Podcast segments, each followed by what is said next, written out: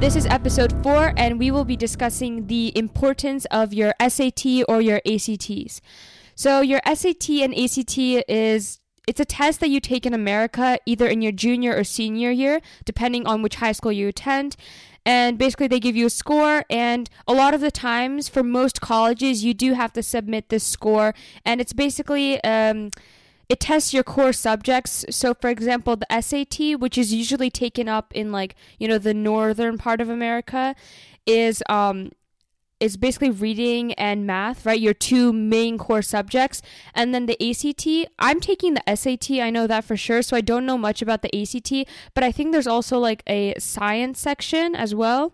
So you have um, math and reading on the SAT, and then for the ACT, you have math, reading, and then I think you have a science section as well. So the SAT it gives you a score out of 1600 and then the ACT gives you a score out of 36.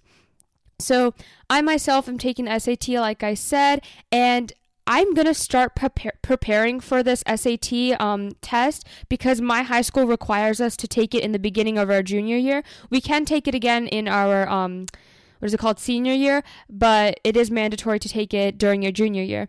And I'm definitely going to start preparing for it because it is it is a very important test. I'm going to prepare, and then of course the summer before I go into my junior year, I'm going to prepare. So for the longest time, like I don't really get like at first I didn't understand like oh what was the SAT and the ACT, but now I know it is like a very it's a very important test for high schoolers to take. It's like your biggest standardized test. It's the one that goes to colleges, but interesting enough now a lot of people are arguing that the SAT and the ACT don't represent you as a person. So a lot of colleges, I'm pretty sure this is like everywhere, like probably state colleges, uh, top colleges, are now requiring you to submit your SAT or your ACT score for college. So I guess a few years ago it was very like you needed to take it. This is like really good for it looks really good on your college application, but some people are not requiring it requiring you to put on it. So if you get like a bad score on this and you don't think this represents you as a student and you think it could negatively affect you, for some schools you don't have to submit your score.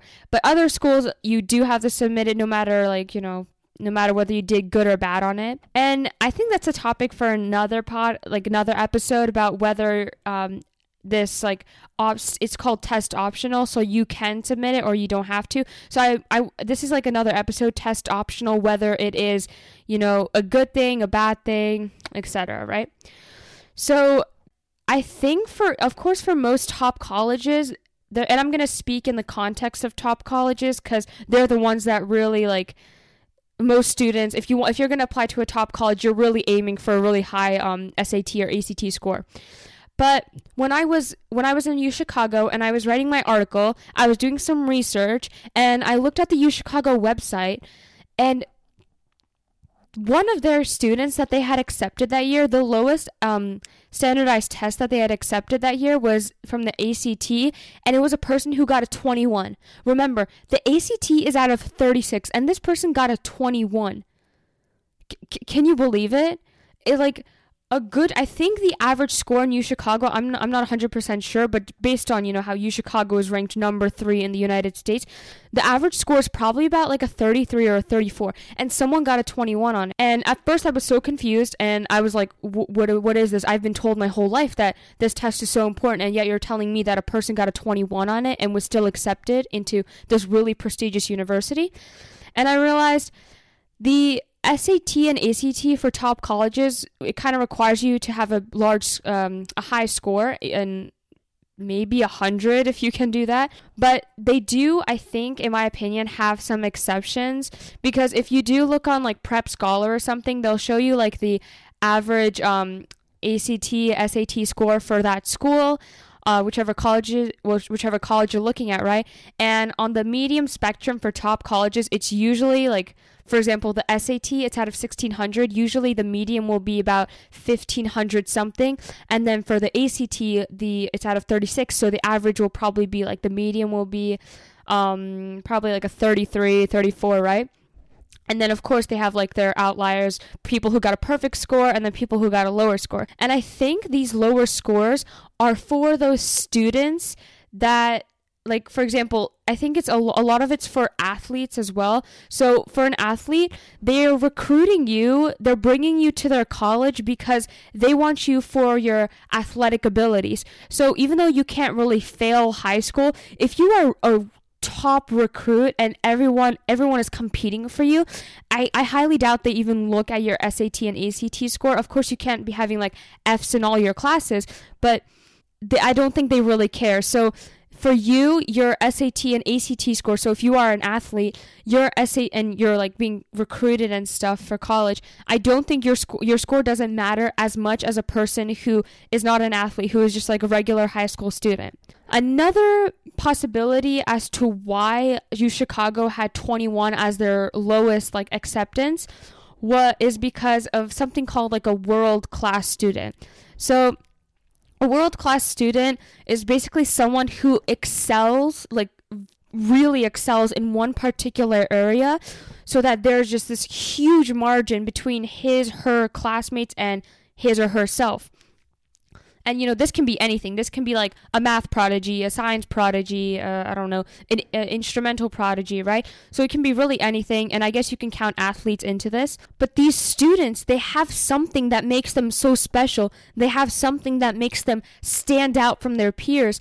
So colleges again same with the athletes yes, they don't want you to be failing high school. If you fail high school, you're really not going to get into like any top college. But if you're doing relatively okay and you have this this talent, this particular area which you are excelling at and that it just makes you it makes your classmates look so like insignificant not insignificant but like it just shows how great you are it makes you stand out in a very special way so colleges again are not going to really look for these standardized test scores because if you're a science prodigy or something, maybe your strength isn't reading and it's really not fair if you're not good at reading and you fail the reading section of the SAT or ACT and colleges don't accept you because of that, right? And you know, colleges don't just accept you based on a test score. There are multiple components to your college application. This SAT and ACT score is just like a direct cut. It shows you how well you're doing compared to the rest of the nation. And that kind of brings me into another topic. I think the reason they have this SAT and ACT thing is because it's kind of like a baseline for every single high school student applying for college in the United States. Because, you know, each school is going to have a different number of APs. It's going to have a different number of extracurriculars and like different kinds of extracurriculars you can take. So, and based on you know the community you live in you are limited by those opportunities. But the ACT and SAT by the time you take it by the time you take it you have learned everything that is supposed to be on there. So you should know everything that like you know the math that's on there you should know that. You should have learned that by now. The reading that's on there you should have learned that by now. So it's kind of like this foundation this baseline that colleges can equally compare students because it's very hard to compare students that you want to accept defer and reject based on like you know other like fl- other like um components of your college application that can really vary based on what kind of environment you live in, which school you go to. But this but this standardized test provides this like it's just a free comparison for all colleges. So I guess the higher your test score, the better it looks for you. So I think I think that's why they have the SAT and ACT in the first place, and that's really the only reason it makes sense because this is the one they can freely compare students without putting other factors in so I've thrown all these factors at you, you know, like first of all, this the standardized test, the SAT or the ACT, it's this universal thing that it's the only thing that colleges can freely compare you to. And then of course they make exceptions for these world-class students, you know, the ones that are athletes that are being recruited who are like everyone is competing for them or these like prodigies, these um world-class students that have this this big significant talent that none of their classmates do. So they are the exception. I think they can get away with lower standardized test scores. But for other people, like for example, I don't have anything world class about me. I have no I'm not a math prodigy. I haven't written a revolutionary science paper. So for people like me who are just like normal high school students and you know, we're trying to be at the top. We we are like near the top of our class. We're trying really hard. We're taking rigorous courses. I think the SAT and the ACT, no matter what colleges are saying, and I know, like I said, some colleges are not requiring it because it may not be a reflection of who you are. For students like uh, like me, like us, who aren't world class, I think these standardized test scores matter a lot, in my opinion. You know, I could be wrong. I'm not an admissions officer. I would really like an admissions officer opinion on this, but right now I think they're almost as like important as you know your essays, your extracurriculars. So yeah. I think if you are like me and you don't have anything that makes you stand out from the crowd immensely and then the colleges look at and they're like yes i want this student and i will do anything for this student to get the student into my college then you should try really hard on your sat and acts okay so now that we know that we do have to actually try on these standardized tests what is the um, average score right so Again, I'm going to go with the SAT example because this is the one I'm taking. This is the one I've grown up with knowing. ACT, I hope to be more educated on it. Oh, and by the way, if you do live in the north and your school offers you the SAT as like uh, well every student has to like take the SAT you can ask to take the ACT and they will allow you to do that. So you're not limited to do that. So and then the same thing if your school requires you to take the ACT you can ask to take the SAT as well see which one you do better on and then submit whichever score you want to right? So you're not just limited to one of them. You can choose but I know most likely I am going to be taking in taking the SAT and submitting the SAT to colleges. So again, I said the SAT is um, out of 1600. I know very few people get it. I think maybe like a, th- I don't know, maybe a few hundred, a thousand per year get this score. And it's basically it's split into two sections. So eight, 800 points for the math section, 800 points for the reading section. And colleges do look at these scores separately. So if you do have kind of like what seems like a lower score to them, I, they can look at those individual sections and maybe you really you really did really well on math. Let's say you got a 760 out of 800 on the math section or a 770 out of 800 on the math section but then on the reading you did a bit lower so your score looks a little bit lower but it's just that reading component so they do look at both so let's look at one college uh, one college let's look at not an Ivy League. I don't want to do an Ivy League. Um, NYU. Let's look at NYU. So their average SAT was a 1400 well, the year that I'm writing this, right? 2019 to 2020, I believe, right? So the average for math was 730 out of 800, and the average for English is 6 680. So this is calculated through the percentile, right? So 1400 1410, this average score for the SAT is what like the mean is, the average. So they compiled all the SAT scores that they had from their students, the acceptance students, the accepted students, sorry, and they found the average of that, and that average was 1410. You know, so that means there are students who got less than 1410, probably in the 1200s, 1300s, and then there are people who got more than that, and then maybe even like a perfect score person. So 1410 is like the average, and I think if you are a um, using this example, if you are a world class student, if you are an athlete, 1410 is not something that you should be like if you want to go to NYU or something, right? The 1410 is not something that you should like really, really aim for. You can get a little bit, you can get less than this and still get accepted into NYU. Like I said, I think the lower scores are reserved for these world class students, these athletes. And then if you're, um, let's say you're like me, right?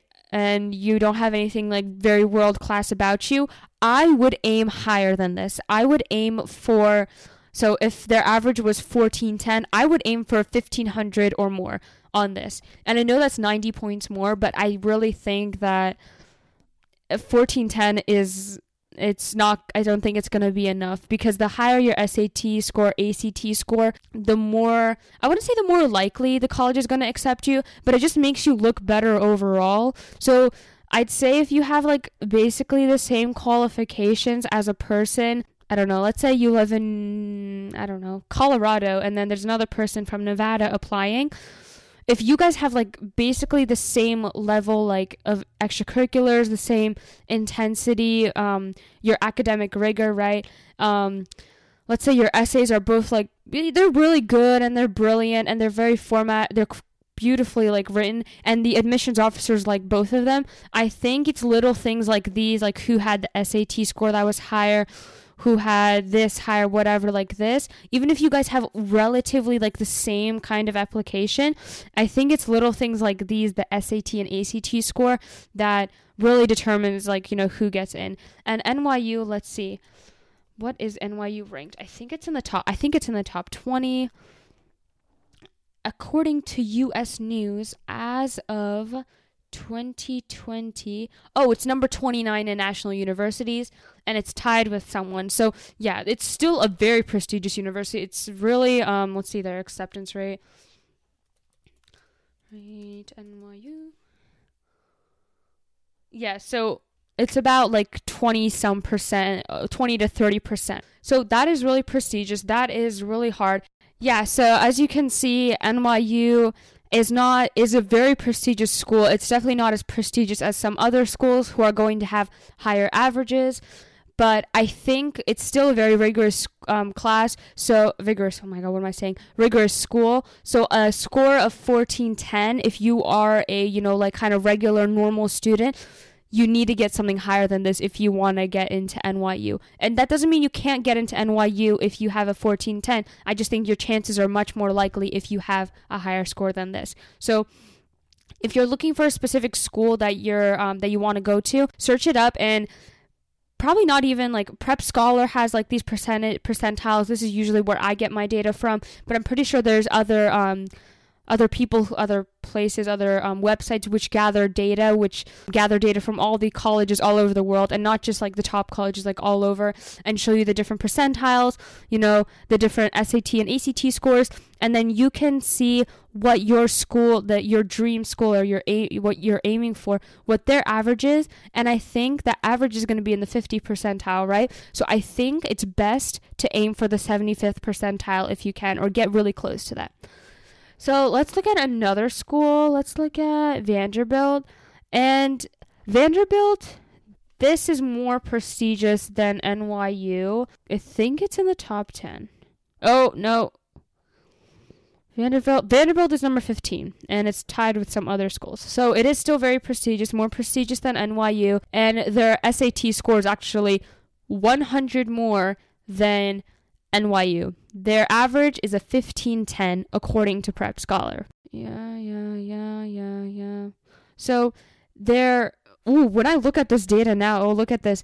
Their 75th percentile for math is an 800. That is the most you can get on the math uh, math portion of the SAT. And then for English, the 75th percentile is 760. Ooh, this is a re- reoccurring pattern. People tend to do better on the math section. And actually, I kind of say this is true because when I was taken, because my high school requires us to take the PSAT. So when I was taking this PSAT in the beginning of my freshman year this year, the math section was ridiculously easy and i know it doesn't have all the stuff there because i'm still i'm doing algebra 2 now right and i think there's i'm pretty sure there's some pre-calc stuff on the um on the ACT and SAT. So it was a little bit easier. It didn't have any of the pre-calc components to it, but it was it was so easy. I got almost all the questions right. The one question I didn't like the couple questions I didn't get right were really stupid errors of me.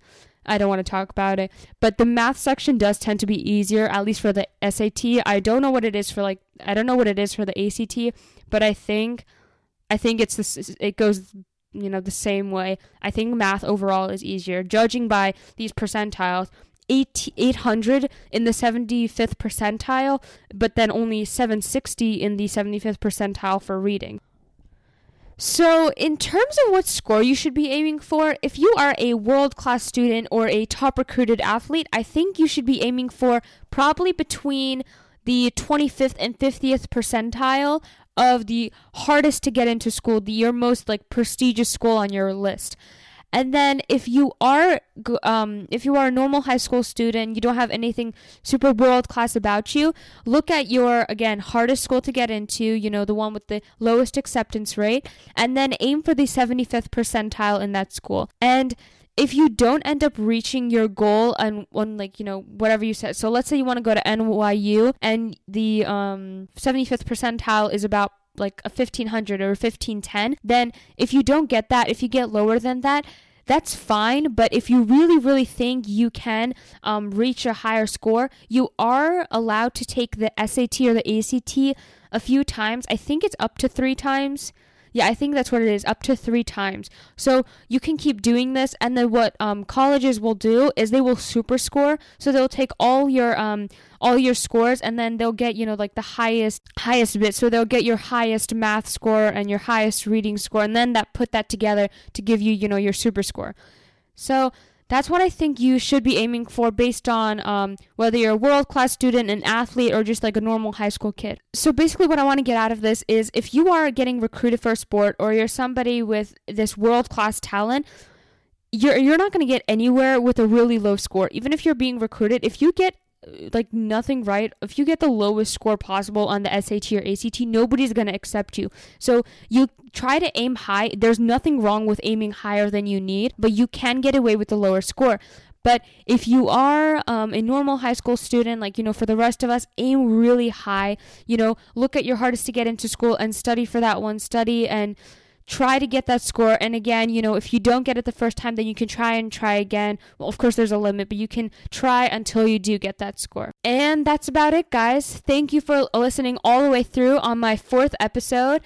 Um, I hope you got stuff out of this. And of course, my opinion, if you don't agree with my opinion on the importance of this test, th- that's completely fine. And my opinion's probably going to change by the by like a few um, pod by a few episodes, maybe like many episodes later when I do more research, when I understand more about this, and I do more interviews and I find out, you know, what scores did these different people get and how did it affect how do they think it affected their college application, and then getting an admissions officer's opinion on different levels of schools to see, oh, you know, how important, how really how real how important is this school is this score how, does it really um, affect you if you have if you excel in basically every single other area of your high school application, but then you're lacking in your SAT and ACT, is it how much is it going to affect you? So that's I my opinion is definitely subject to t- change. I'm still like relatively new to this and I'm exploring and I'm finding out, you know, what is going to work out? What am I going to have to be concerned about when I do put together my college application? So, anyways, guys, thank you for listening, and I hope to catch you in the next one. So, who cares about college? Well, I do. I want all of you to go on this journey to get into your dream college. I want you to succeed. I believe in you. We are in this together. Adios, amigos. Ciao, ciao. This is your host, Camilla. Hope to catch you in the next one. Bye.